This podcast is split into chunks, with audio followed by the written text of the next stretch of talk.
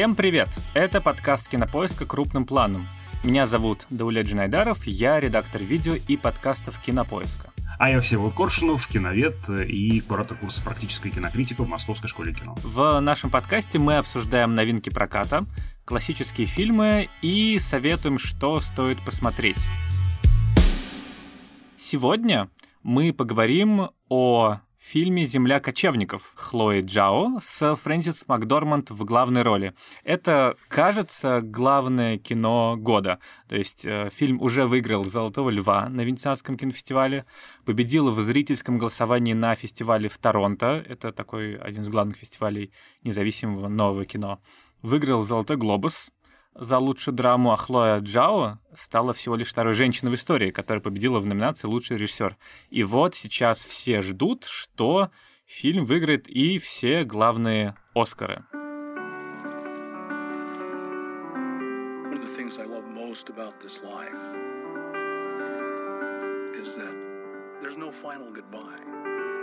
I've met hundreds of people out here, and they don't ever say a final goodbye. Сюжет землекочевников при этом довольно, ну, мне кажется, простой. Это история об американке по имени Ферн, Ей что-то около 60 лет, и вот у нее умер муж, и она начинает путешествовать по стране. У нее нет дома, ее город родной Empire закрылся после того, как закрылась фабрика, на которой она работала, и даже был аннулирован почтовый индекс этого города.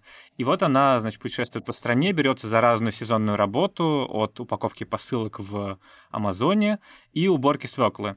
И становится своего рода кочевником, ну, то есть одним из тех людей, которых нет постоянного места жительства, и которые перемещаются по стране, живут в фургонах и иногда собираются вместе в что-то такое, своего рода кемпинг. И вот фильм — это роуд-муви с главной героиней, во время которого она встречает разных людей и, как водится, ищет себя. Всеволод, как тебе показалось, «Земля кочевников» достойна всех тех наград, которые она получила, и побед, или же просто год был такой неурожайный, что на безрыбье и Хлоя Джау кажется выдающимся автором, а «Земля кочевников» лучшим фильмом на свете. О, какой ты задаешь провокационный вопрос. У меня э, нет ни диких восторгов по поводу этого фильма, честно признаюсь, но и нет никакого раздражения. Э, фильм, конечно же, э, действительно поражает своей обманчивой простотой. Это такая как бы тихая, маленькая картина. Но мне эта тишина и простота кажутся обманчивыми. Я думаю, что и то, и другое. То есть, конечно, возможно, если были бы фильмы тяжеловесы, опять же, режиссеров мужчин, это маленькая картина режиссера женщины, возможно, и не была бы такой заметной заметные. С другой стороны, действительно, это важно, кстати, что этот пандемийный год или уже год следующий за ним мы возвращаемся к этой истории и говорим о ней, потому что она про человека, который теряет, который находит, и это все как раз про нас в этот пандемийный год. Если честно, вот есть такое как бы ощущение, что не вышло много фильмов в прошлом году, но вместе с тем это же фильмы, как правило, крупные блокбастеры. Ну, то есть, да, не вышла Черная вдова в прошлом году и Форсаж 9, кажется, но вряд ли бы они боролись за приз за лучший фильм на Оскаре или выиграли бы «Золотого льва» Венецианского кинофестиваля. Так что как раз, мне кажется, здорово, что этот фильм стал таким заметным. Мы как будто бы заждались именно такого тихого, но вместе с тем очень э, масштабного фильма, потому что кажется, что «Земля кочевников» работает очень на многих уровнях. Это одновременно и социальная драма, которая комментирует современное состояние США. Если честно, я думаю, что на это будет основной упор в фильме, и там действительно это есть. Критика рынка недвижимости, нехватка рабочих мест, и вот культура потребления, то, что она работает э, на крупную корпорацию Amazon, и при этом э, у нее нет собственного дома, и она в какой-то момент расстается со всеми своими вещами. Это интересный контраст и комментарий к тому, как вообще сейчас живет Америка. Вместе с тем, это психологическая драма и путь героини, которая в процессе сюжета фильма лучше понимает себя, почему она бежит от обязательств и в итоге находит какую-то свободу э, в своем вот это вот э, как бы бездомном существовании. Это феминистское высказывание, потому что героиня в финале как раз и говорит нам, что она всю жизнь жила чьей-то чужой жизнью. Сначала сбежала от родителей, которые были такие очень трафаретные американцы, но в итоге застряла с мужем в маленьком городке, в маленьком доме. И э, как раз это ее путешествие, это такое освобождение. И вместе с тем это такой архетипический сюжет про Америку в принципе, про то, что это страна, в принципе, пилигримов, пионеров, что это страна вечного фронтира, границы, которая постоянно движется, и людей, которые перемещаются из одного места в другое, а вокруг них бескрайние просторы. Но это не вестерн, наверное, но мне кажется, там есть отсылки к этому. Ветер вестерна дует, по крайней мере, да, это есть такое ощущение. знаешь, я бы еще сказал, что, может быть, это и комментарий к Герберту Маркузе, к концепции великого отказа, к движению хиппи, которые также, да, сознательно уходили в некие общины, забивались в эти общины, тоже кочевали в некотором роде. И, с другой стороны, это мотив дороги, очень симптоматичный, очень важный для американской культуры, э, и для литературы, и для кино, и для живописи, такой почти сакральный мотив для американцев.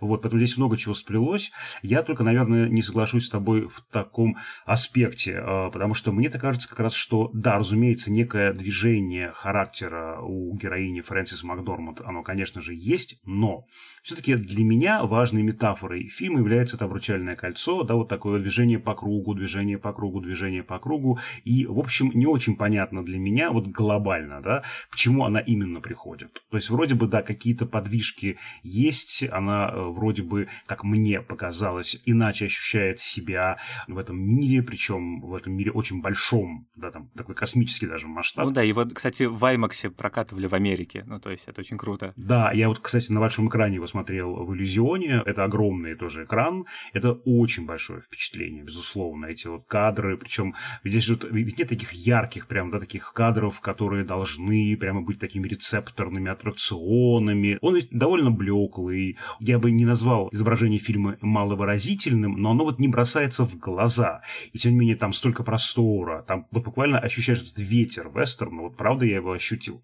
В итоге все-таки я хочу эту мысль закончить, да, э, нет этого окончательного... Э, драматургической точки? А какой-то концовки, да, этой точки драматургической, я согласен. И это даже и не открытый финал в чистом таком виде. Героиня просто движется немножко, да, меняется ее самоощущение, ее коммуникация с другими людьми. Но вот это вот движение по кругу, это и есть то, что подкупает лично лично меня в этом фильме, потому что он ломает конвенциональные какие-то нарративные схемы, вот, и это очень здорово. В финале она как раз движется по разным точкам, а потом в какой-то момент она снова проходит то же самое, то есть она снова в Амазоне укладывает, снова едет на этот э, конвент кочевников, э, то есть снова повторяется, там закругляется как бы. Да, и там даже есть вот это еще э, тоже такая важная, такая символическая деталь, Новый год. В самом начале картины она встречает одна в своем трейлере Новый год, и в этом столько боли и отчаяния, состояние, и мы чувствуем, как ей холодно. Правда, это что-то такое, ну, странное, да, одна встречает Новый год, хотя это тоже, конечно, стереотипы,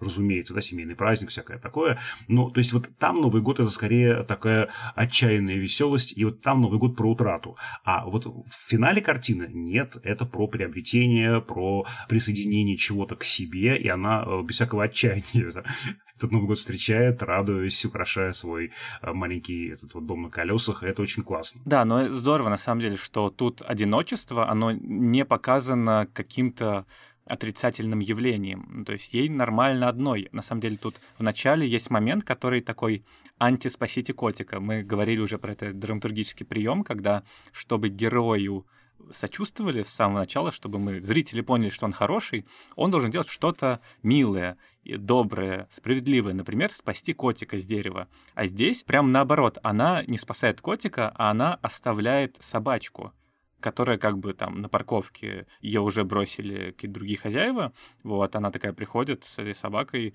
к администратору, говорит, ну вот, оставили, что с ней делать, а ей администратор э, говорит, ну ты с собой забери, а Фрэнсис Макдорманд как бы, она вроде ничего особенно не отвечает, но по ее виду понятно, что ей привязанности вообще не нужны, и она в итоге оставляет ее у дверей.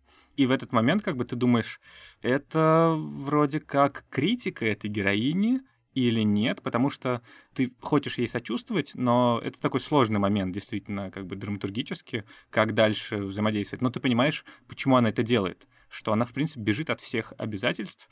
Ну, это вот плохое слово. В фильме нет этой оценки. к тому, что она вот такая бездомная, которая убежала от всего, потому что она закуклилась в своем горе. Нет, она сознательно выбирает путь свободы полной, потому что полная свобода — это свобода в том числе от отношений. И вот этот э, герой, Дэвид Стрэттон, такой соблазн домашней, тихой, уютной жизни, она его перебарывает. И это такой полный простор. Думаю, что мы сейчас с Дэйвом разберемся, да, поговорим о нем. А по поводу собачки у меня два комментария. С одной стороны, я понимаю, что ты имеешь в виду. Действительно, вроде как сердце сжимается, собачка должна быть с ней, такая же одинокая, как и она. Но, с другой стороны, отказ ее взять, эту собачку, это ну, в какой-то степени про ответственность, потому что она сама себя с трудом может прокормить. А еще еще и собачку прокормить, извините, это прям, ну, правда, это же ответственность серьезная. Причем не маленькую собачку, это не комнатная маленькая собачоночка, которой хватит, я не знаю, две, там, не знаю, песчинки чего-то. это такая довольно большая собака. А второе, я прям вздрогнул, думаю, ну, неужели это сейчас эту собаку возьмет? Ну, неужели сейчас начнется игра в Марселе Карне, поэтический реализм французский, фильм «Набережная туманов», где также пса бродячего герой Жана Габена подбирает, и вот такая будет прям вот уже хрестоматийная. Тогда в фильме Корнет очень было классно сделано, но уже стало хрестоматийной, замызганной, что ли, это Том Харди что... много раз собачек все время подбирает Вот-вот-вот, да. Такая ходячая метафора главного героя, прям вот э, буквально неотступно следующая за ним. Вот, и я прям вздрогнул, думаю, только не бери собаку, только не бери собаку. И же из таких эстетических соображений, слава богу, что она ее не взяла. Вот. Надеюсь, что собака все будет хорошо, и подберут другие люди, гораздо более обеспеченные и в этом фильме, не знаю, как можно сказать, стоящие на ногах более уверенно, они же там все как бы колесят. В общем, стоящие на колесе более уверены, чем наша героиня. Кстати, по поводу отсылок, возвращаясь к вот этому вот пути героини, который, значит, вечное возвращение и ход по кругу, финальная мизансцена и то, как кадр построен после того, как она возвращается в свой родной дом и уходит из него, и это как бы предпоследний кадр, последний, как она едет по дороге, он построен полностью как знаменитый кадр из фильма «Искатели» Джона Форда. Там то же самое. Мы видим дверь, проем двери, через него мы видим огромное пространство, и там героиня. И камера делает наезд вперед, и как бы мы выходим из двери в это огромное пространство. И это абсолютно повтор, как мне кажется, этого культового вестерна, в котором как раз идея другая, что герой отправляется на поиски там, похищенной девочки, а в финале возвращается домой, как бы, и возвращает ее домой. А здесь мы видим как бы уход в этот простор, но героиня просто продолжает движение. Да, это классное наблюдение, да, такой, получается, финал переверт, потому я не обратил на это внимание при просмотре, но сейчас ты меня убедил, что я думаю, это работает, конечно же. Тем более Форд – это вообще ключевая для вестерна фигура, поэтому ассоциации с вестерном у тебя они еще крепче, чем у меня. Если про еще историю кино говорить, да, тут много ассоциаций, конечно же, не э, вот таких э, прямо конкретных мизансценических, но чисто вот концептуальных, э, связанных с принципом повествования и эстетикой фильма. Это, конечно же, Роберто Расселини, Виторио де Сика, Джузеппе де Сантис, режиссеры итальянского неореализма, даже, может, в большей степени Лукино Висконти, его фильм «Земля дрожит», потому что здесь у нас фактически почти все актеры непрофессиональные, все они играют сами себя, Здесь вот фактически у нас два основных персонажа, сыгранных артистами. Это Фрэнсис Макдорманд, главная героиня, и вот тот самый ее, не хочется его называть соблазнителем, ну да, он такая вот фигура домашнего уюта, он бросает, предает это кочевье, его играет Дэвид Стрэтерн, да, и вот он как раз это напряжение, этот конфликт в фильме создает. Это вот очень любопытно, и мне показалось очень важным разглядывать на большом экране каждую морщинку на лицах этих людей, не только актеров, а даже в большей степени не актеров мне было интересно разглядывать. Они очень фактурные, они очень яркие, и иногда Макдорманд, мне кажется, просто вычитает всю свою актерскую игру, она просто сидит, она просто слушает, она скорее так деликатно вписывает себя в эту модель. Вот как тебе показалось, вот как склеиваются вообще эти два артиста и не актеры? Вот подобную же конструкцию мы помним в фильме Кончаловского «История Оси который в каком-то смысле наследует принципу картины Висконти «Земля дрожит». Э, в Оси было три актера профессиональных, которые были просто интегрированы, как бы впаяны в среду конкретного совхоза советского. Там вот некий сюжет разворачивался, но вот эти персонажи, что Висконти, что Кончаловского, они в двух измерениях существовали. С одной стороны, они выполняли роль, функцию по сценарию, а с другой стороны, они просто в кадре существовали и кадр своей органикой наполняли. Вот как тебе кажется, здесь склеила режиссер э, Хлоя Джао э, вот эти два пласта? Слушай, мне кажется, что как раз это очень здорово работает, и это очень здорово работало в ее предыдущих картинах. Это всего ее третья полнометражная работа, и, собственно, песни, которыми меня учил брат. И вот предыдущий фильм, после которого как раз Фрэнсис Макдорманд и решила, что Хлоя Джао должна снимать этот фильм, «Наездник». Как раз история про индейца, живущего в резервации, индейца-наездника, который получает травму головы, и э, дальше разворачивается история того, как он, значит, э, решает, что нужно ему продолжать этот опасный вид деятельности или нужно каким-то образом быть семьей. И, собственно, предыдущий фильм, он как раз основан на реальной истории. И человек, который сыграл главного героя, он реально до съемок пережил точно такую же травму. И, собственно, Хлоя Джао решила снимать этот фильм после того, как узнала эту историю. То есть сначала она познакомилась с этим э, человеком, собственно, наездником, который учил ее на лошадях кататься. Потом она подумала, какое классное лицо, какой фактурный персонаж, нужно снять про него фильм. Потом с ним случилась эта история, и она решила, что да, надо это сделать.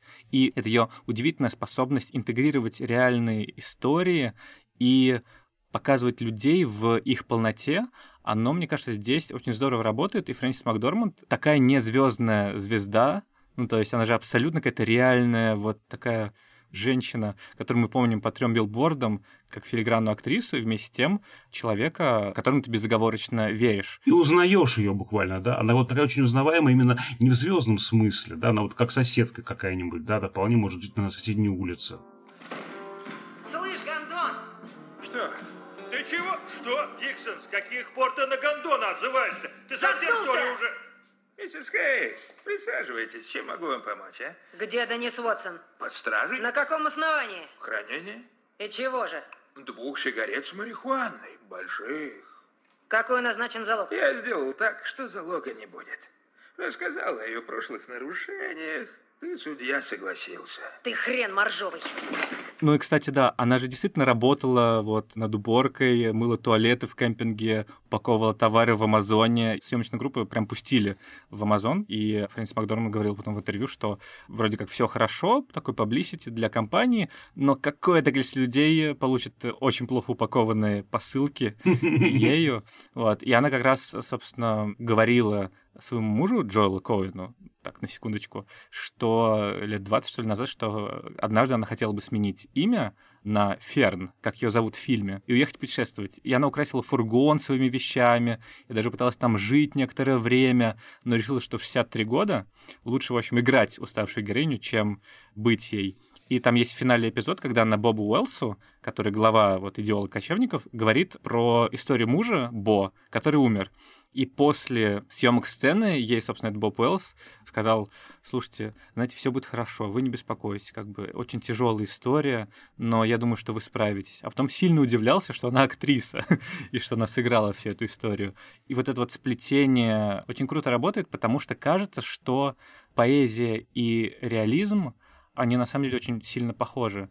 И то, как Хлоя Джао выстраивает поэтические фрагменты из очень бытовых, на самом деле, вещей и возвышает простую историю, наполненную какими-то деталями, до уровня невероятно поэтического высказывания, это то, что меня в этом фильме больше всего поражает. Это то, что меня на самом деле в кино больше всего поражает, как из каких-то цветных пятен появляется некоторые высказывания, которые можно разбирать невероятным количеством образов. Слушай, а ведь это же как раз ровно то, э, в чем фильм и очень сильно упрекают. Я слышал много голосов о том, что картина не удалась, что режиссура слабая, что режиссер не справилась с замыслом.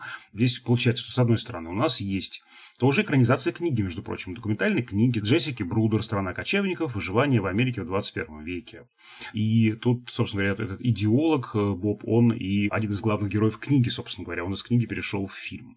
А дальше у нас есть разговор о социальной проблеме, вот это вот, опять же, компания Amazon с ее программой сезонного найма, вот эти пожилые люди, которые работают на Amazon, это такая уже очень известная в Америке вещь, люди не могут жить на пенсию, им приходится вот так, да, зарабатывать. Это и политическое высказывание, потому что изменилось вообще понятие рабочий в современной Америке, да, что происходит вообще с эксплуатацией труда, вот, и здесь много таких левых идей, и я знаю, что многие люди, которые сочувствуют левым взглядам, ждали какой-то вот такой прямо, ну, политической программы, манифеста от этого фильма, вот, но мне очень нравится, как э, про это пишет Вероника Хлебникова в своей статье в журнале «Сеанс» про эту картину, Джао допускает утечку социального и фильм преображается. Утечка социального в том, что вот эти социальные, политические вещи, они как бы уходят в сторону, уходят в фон и выходят на первый план проблемы психологические, а потом уже и экзистенциальные. Да, когда мы говорим про э, ее личную драму, как она все больше и больше, эта драма нам становится понятна, а потом вообще все это выходит на такие обобщения, что мы песчинки, мы звездная пыль, мы связаны и с эпохой динозавров. Там, помните, такая статуя есть динозавра, и мы связаны с этими звездами, значит, там, в 83 году из какой-то звезды пошел луч света, вот только сейчас мы его видим, то есть вот, она светится только потому, что очень давно, в 83 году, каком-нибудь оттуда, значит, как бы истек луч света, и вот он только-только дошел до нашей планеты, и вдруг мы понимаем что вместе с героиней, что мы части какой-то гигантской вселенной, и это все взаимосвязано друг с другом, и в этом как раз, мне кажется, есть такой поэтический пласт, да, вот в этих неочевидных взаимосвязях каких каких-то камешков, каких-то фургонов, какого-то кольца, казалось бы, уже ненужного, да, на руке героини Макдорман, да, и вот все это вместе дает вот эту самую поэзию взаимопроникновения всего во все. Как ты считаешь, это все-таки проблема фильма или это его достоинство? Нет, конечно, мне кажется, это достоинство, ну, то есть, что он э, не стал плоским высказыванием. Ну, то есть, в нем все еще есть вся эта критика, то есть, он все еще портрет современной Америки. Просто, мне кажется, Хлоя Джао, как, вообще говоря, человек, родившийся в Пекине, и который переехала сначала в Лондон в 14 лет, а потом в Лос-Анджелес в 18, она видит США снаружи, и это позволяет ей понять и обрисовать какие-то очень важные вневременные вещи, которые как бы люди изнутри не видят. И, возможно, в сиюминутном смысле острее было бы сделать прям социальную агитку, но именно с точки зрения кино, а мы что-то про кино говорим, мне кажется, фильм более чем удался, и он останется с нами еще некоторое время. Но возражаю тебе, что при этом в фильме, в котором есть и то, и другое, и третье, и четвертое, есть ощущение отсутствия центра, как будто он до конца не сформировался. В нем есть такой плавающий центр, плавающее ядро, и как раз я прекрасно понимаю тех критиков картины, которые на это обращают внимание. Вот в нем есть такое, да, вот ощущение, что вот, вот эти, как часто делают мои студенты, авторы первых, вторых фильмов, коленкой запихивают все. В фильм все темы много, тем много разных пластов. Но вот здесь мне очень нравится то, что ты в самом начале сказал про разные слои, про разные пласты. Это действительно слоистая структура фильма, это то, что Умберто Эко, как мне кажется, это все вот туда уходит, называл в своей книге «Опера Аперта. Открытое произведение» поливалентностью нарратива, когда в фильме одновременно существует несколько систем координат, нет какой-то одной доминирующей, каждая система координат, каждый из этих слоев дает возможность так-то проинтерпретировать фильм, и, в общем-то, все эти модели не сильно противоречат друг другу сами по себе, но если ты выбираешь только одну из них, ты ощущаешь некую неполноту, как будто в фильме есть что-то еще. Только сложив это все, ты обретаешь ну, некое подобие целостности. Вот это плавающее ядро, плавающая странная, как будто недокрученная, не сформированная структура, это действительно, ну, видимо, то, чего Джао добивалась. Я прекрасно понимаю, почему фильм вызывает раздражение у многих моих друзей, коллег. Ну да, ну утекает сквозь пальцы. Тебе, как кинокритику, очень сложно так, а какой мне заголовок поставить? Про что это кино? Непонятно. Ну вот поскольку я очень люблю эту тему и разрабатываю ее, поливалентный нарратив, мне казалось это очень таким ярким примером прямо вот из последних э, лет, очень ярким, классным примером вот такого поливалентного нарратива, поливалентной истории. Каждый в нее и вчитает что-то свое, и вынесет что-то свое. И это, мне кажется, очень такая, ну, действительно тонкая, непростая работа, не без огрехов, безусловно, там есть чем придраться, вот, но в целом, наверное, наверное, это главная ее особенность, может быть, и достоинство, и недостаток одновременно, но и особенность просто. Ну, собственно, как мне кажется, ты Умберто Эко упомянул, классический пример — это «Имя Розы», которое одновременно увлекательный детектив, одновременно там очень много философских концепций касательно Средневековья, и одновременно интертекстуальная игра с э, кучей разных литературных произведений. Ну, то есть... Да, и трактат еще о природе постмодернизма. Тоже там это можно вытащить. Очень правильно ты сказал. Да, конечно, потому что эта поливалентность есть и в этом тексте Умберто Эко тоже, конечно же. Но само вообще поливалентность, само понятие он вводил по отношению к фильму Антониони «Приключения». Именно вот он в этом фильме и обнаружил вот эту вот такую множественность разных каких-то центров, ядер. И опять же, в школе мы говорим про связи с итальянским кинематографом, да, здесь очень важно протянуть ниточку, с одной стороны, от Расселини, Висконти и неореализма, а с другой стороны и от Антониони, потому что Антониони отказывается от такого традиционного нарративного психологизма, то есть от объяснения с помощью диалога, с помощью поступков, и он заставляет изображение рассказывать нам про состояние персонажа. Здесь вот это серое, блеклое изображение, это такой очень мощный комментарий по отношению к тому, что происходит в душе героини. Это такой низкий горизонт, как будто бы, да, в ее душе. Вот низкий фон такой цветовой. Здесь вот это изображение очень здорово показывает это расширяющееся какое-то пространство свободы в ее э, душе. Вот. И это такая уже антониониевская, получается, ниточка в этом фильме. Давай, собственно, наверное, про визуальное решение картины поговорим. Одна сторона, она очевидная. Это как бы пришло из вестерна, ну а вестерн пришло из особенностей американского пейзажа что у нас много-много пространства свободного, вплоть до горизонта, до гор, и маленькие фигурки людей на первом плане. Причем здесь так оператор берет фрейм, так кадрирует, что у нас персонажи как бы не все влезают иногда, ну то есть только их голова, по плечи, а большую часть экрана занимают воздух какой-то. Кстати, оператор Джоша Джеймс Ричардс — это бойфренд Хлои Джао, то есть это такой семейный, можно сказать, подряд. Там всего 25 человек было в съемочной группе, которые на этих фургонах перемещались. И, собственно, Джоша, он же был и художником-постановщиком. То есть это очень компактное инди-кино, на самом деле, которое э, сделано с большой любовью и с большим вниманием ко всему. И если уж мы говорим про, кстати, отсылки, то тут я не только Антониони хотел вспомнить, но и Теренса Малика.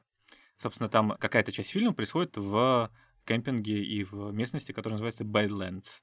По-русски это пустоши, а пустоши — это дебют Терренса Малика, в котором тоже большое значение в визуальном плане играли огромные пространства. То есть, ну, там, правда, герои убивали людей еще и путешествовали, вот, но здесь такого нету. И операторская работа, особенно там, где мы видим природу, водоемы, огромные леса, она сильно напоминает вот этот позднего Терренса Малика который древо жизни. И динозавры тоже напоминают древо жизни. Да, да. Ну, то есть это немного как бы у Малика уже выродилось какой-то самое повтор, когда он с облачка нам, значит, говорит, любовь — это хорошо, боль — плохо. Ну, вот это вот все. А здесь это очень здорово вплетено, такие поэтические хождения Фрэнсис Макдорманд переплетены с какими-то бытовыми очень вещами. И Малик, кстати, смотрел драфт фильма и очень хвалил. Вот, и Хлоя Джао такая говорила, что мы с бойфрендом, с оператором, когда это услышали, просто кричали от радости, потому что, ну, но не гики, а здесь как бы бог режиссуры им сказал, Отличный фильм. А я хотел еще вспомнить про один визуальный образ. Он, конечно же, тоже наполнен поэзией, метафорикой в американской культуре. В принципе, это, конечно же, не только про визуальные коды. Сам этот вот образ дороги, мотив дороги. Это же тоже очень важно именно для понимания психологического условия фильма, потому что героиня, у нее неоднократно у нее появляются возможности остаться. То есть, если она такая бесприютная, то, пожалуйста, вот тебе, значит, там какие-то соседи предлагают там хотя бы на время у них остановиться. Вот, значит, там на автостоянке тебе предлагают вообще пойти в церковь, там есть какие-то места, возможно, там ты зацепишься, закрепишься. Вообще-то есть сестра у тебя, и ты можешь с сестрой вообще-то там как-то, ну, не знаю, договориться. Потом еще вот Дэйв, да, который предлагает, вот буквально, да, влюбленный в нее Дэйв предлагает ей сменить кочевье на такую оседлую жизнь, но она сознательно это выбирает. В замечательном домике, там курочки бегают, там э, все прекрасно. И там так много курочек, там много всего, да, и там прям это вот, да, ее маленький фургончик, который еще, как вы помните, разваливается, да, конечно, так и хочется поменять на этот домик, но она это сознательно отказывается от этого. Это же очень важный момент, да, когда мы двигаемся, это прямо одна из базовых идей роуд-муви, когда мы двигаемся из точки А в точку Б, мы не принадлежим больше миру А, И его конвенциям, его давлению социальному, какому-то еще политическому. Но мы, избавившись от давления мира А, еще не приехали в мир точки Б, а значит, мы не принадлежим его социальному давлению, его системе координат какой-то, да, а значит, мы принадлежим только сами себе. Пространство такого личного выбора, тотального освобождения, встречи с собой, разговора с собой, да, это очень важно для нее. Это вот ты сам это проговорил, да, что она была все время при чем-то, при ком-то, и тут осталась вдруг сама по себе. Это очень страшно поначалу, а потом это приносит удовольствие, потому что, ну, быть наедине с собой – это классно. И как раз вот это одиночество, оно превращается в этот э, контакт с самим собой. Поэтому это еще такая тоже важная визуальная и одновременно нарративная составляющая, которую здесь нужно тоже не забыть при анализе этого фильма. Я когда смотрю все социальные драмы, там неизбежно появляется вопрос, а вот в России а что? Ну, то есть, когда какой-нибудь никогда, редко иногда всегда смотрел, который про аборты и э, девочек-подростков, я тоже такой думал, а вот в России этот фильм был бы сильно жестче и так далее. Ну, просто кажется, что вот такой портрет Америки, который рисует нам Хлоя Джау, он же, во-первых, совершенно не парадный. Ну, то есть это не только потому, что мы видим на экране 60-летних людей, очень круто, ну, то есть это совсем другая репрезентация как-то американцев и возрастных людей на экране, которую мы не часто видим. Не очень часто мы видим, что в кино роли дают кому-то, кто выглядит как, не знаю, Фрэнсис Макдорманд или этот спутанный с бородой э, Дэвид Стрэтерин. И это очень здорово. Не только из-за как бы этой фактуры, но из-за того, что мы привыкли воспринимать Америку как, э, не знаю, Нью-Йорк, э, как Лос-Анджелес, как, не знаю, города, Детройт, как вот все сериалы происходят, не знаю, друзья в кофейне, вот они там перемещаются. Сияющая, успешная такая, да, белозубая. Да, да, в такси ездят и так далее. И вот эта вот часть Америки, которая гораздо более чисто пространственно обширная, которая про бесконечные просторы и дороги, оно как бы только в вестернах, но вестерны ты не очень воспринимаешь как слепок с реальности сегодняшней. А здесь мы видим другую Америку, и это очень круто. И точно так же мы мало видим Россию, которая бы не выглядела как улочки Питера или же проспекты Москвы. Россию как страну, которая огромная, которая невероятное пространство, в которой, да, нету такой идеологии личных транспортных средств, но ты понимаешь, насколько это похожая ситуация и с этими закрытыми фабриками, градообразующими, из-за которых города опустевают, и все куда-то переезжают. Наверное, у нас нет опыта колонизации какой-то внутренней поэтому такой фильм скорее невозможен в России. Но я все время думал про то, что эти пейзажи, они, конечно, сильно похожи на что-то среднерусское.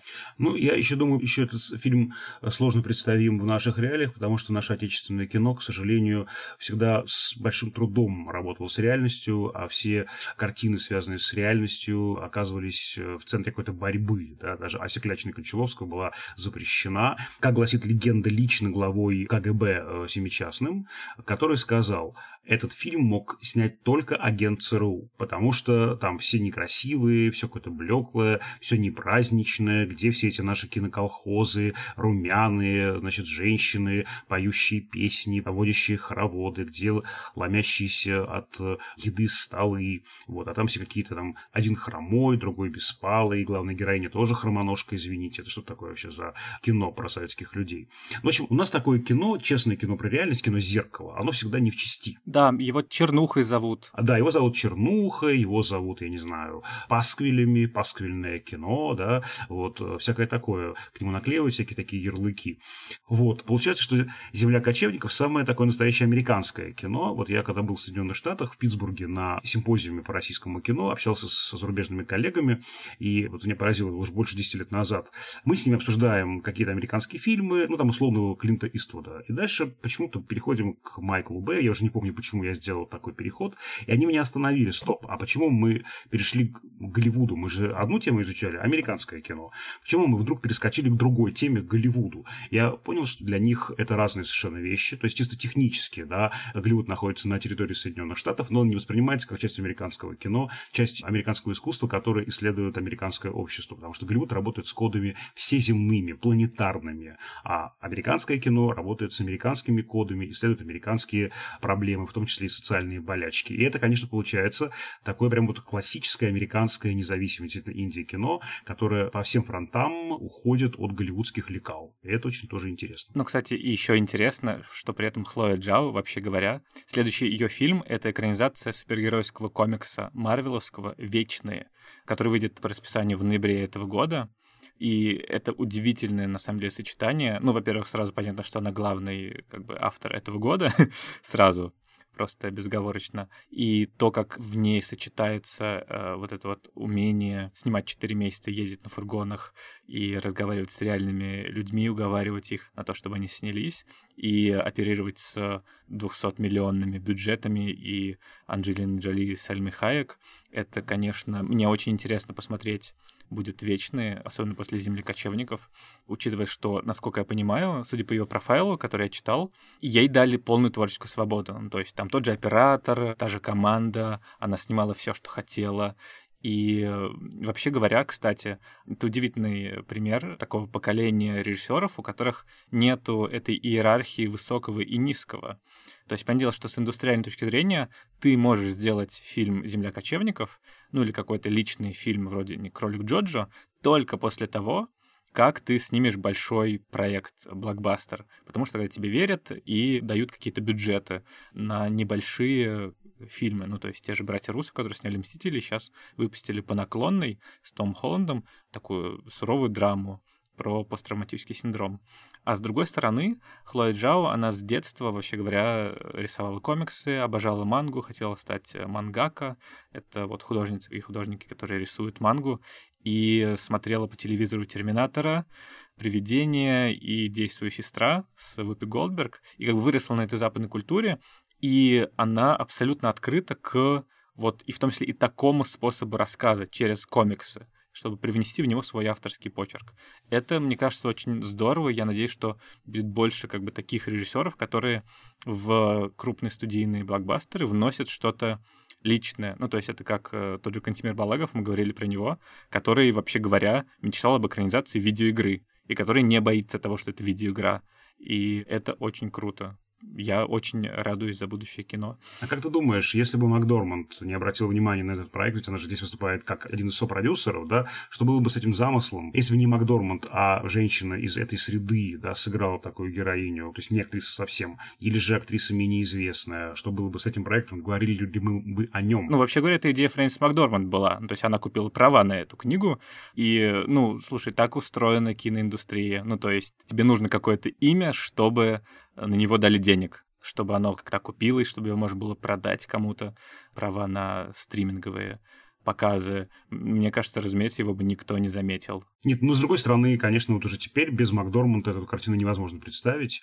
Я не помню уже, кого я вычислил из критиков, да, лицо Макдорманд, оно как бы соткано из теплоты, вот там было что-то такое написано, да, мне очень нравится это, если не фраза, то мысль, потому что я не помню дословно, как это было сформулировано, но там, правда, вот такая теплота, доброта, что-то очень узнаваемое, очень такое родное и теплое, оно прям вот в этом фильме есть, и оно действительно как бы буквально исходит из ее лица, из ее походки, из ее фигуры, из того, там, как она, я не знаю, склеивает эти осколочки тарелки и так ну, далее. Ну, слушай, я же уже сравниваю с Клинтом Иствудом в том смысле, что она такой элемент пейзажа с харизмой невероятного масштаба, который просто можно показывать в кадре, и все будут смотреть, потому что это личность невероятного масштаба. То есть она играет, разумеется, но значение и символика ее, они, в общем, э, гораздо больше, чем у любого другого актера или актрисы.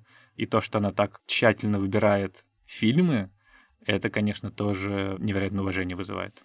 Но я бы вот хотел не согласиться. То есть, с одной стороны, да, масштаб, а с другой стороны, в ней есть невероятная простота. Это тихий голос, это какая-то очень простая задушевная интонация. Вот это как раз и есть то, что отличает весь фильм. Да, вот это соединение большого и малого, такого частного и глобального. И это, мне кажется, одна из главных особенностей этой картины. И я надеюсь, что как раз это же соединение, как-то по-другому, возможно, сбалансированное, Джао принесет и в свои дальнейшие картины.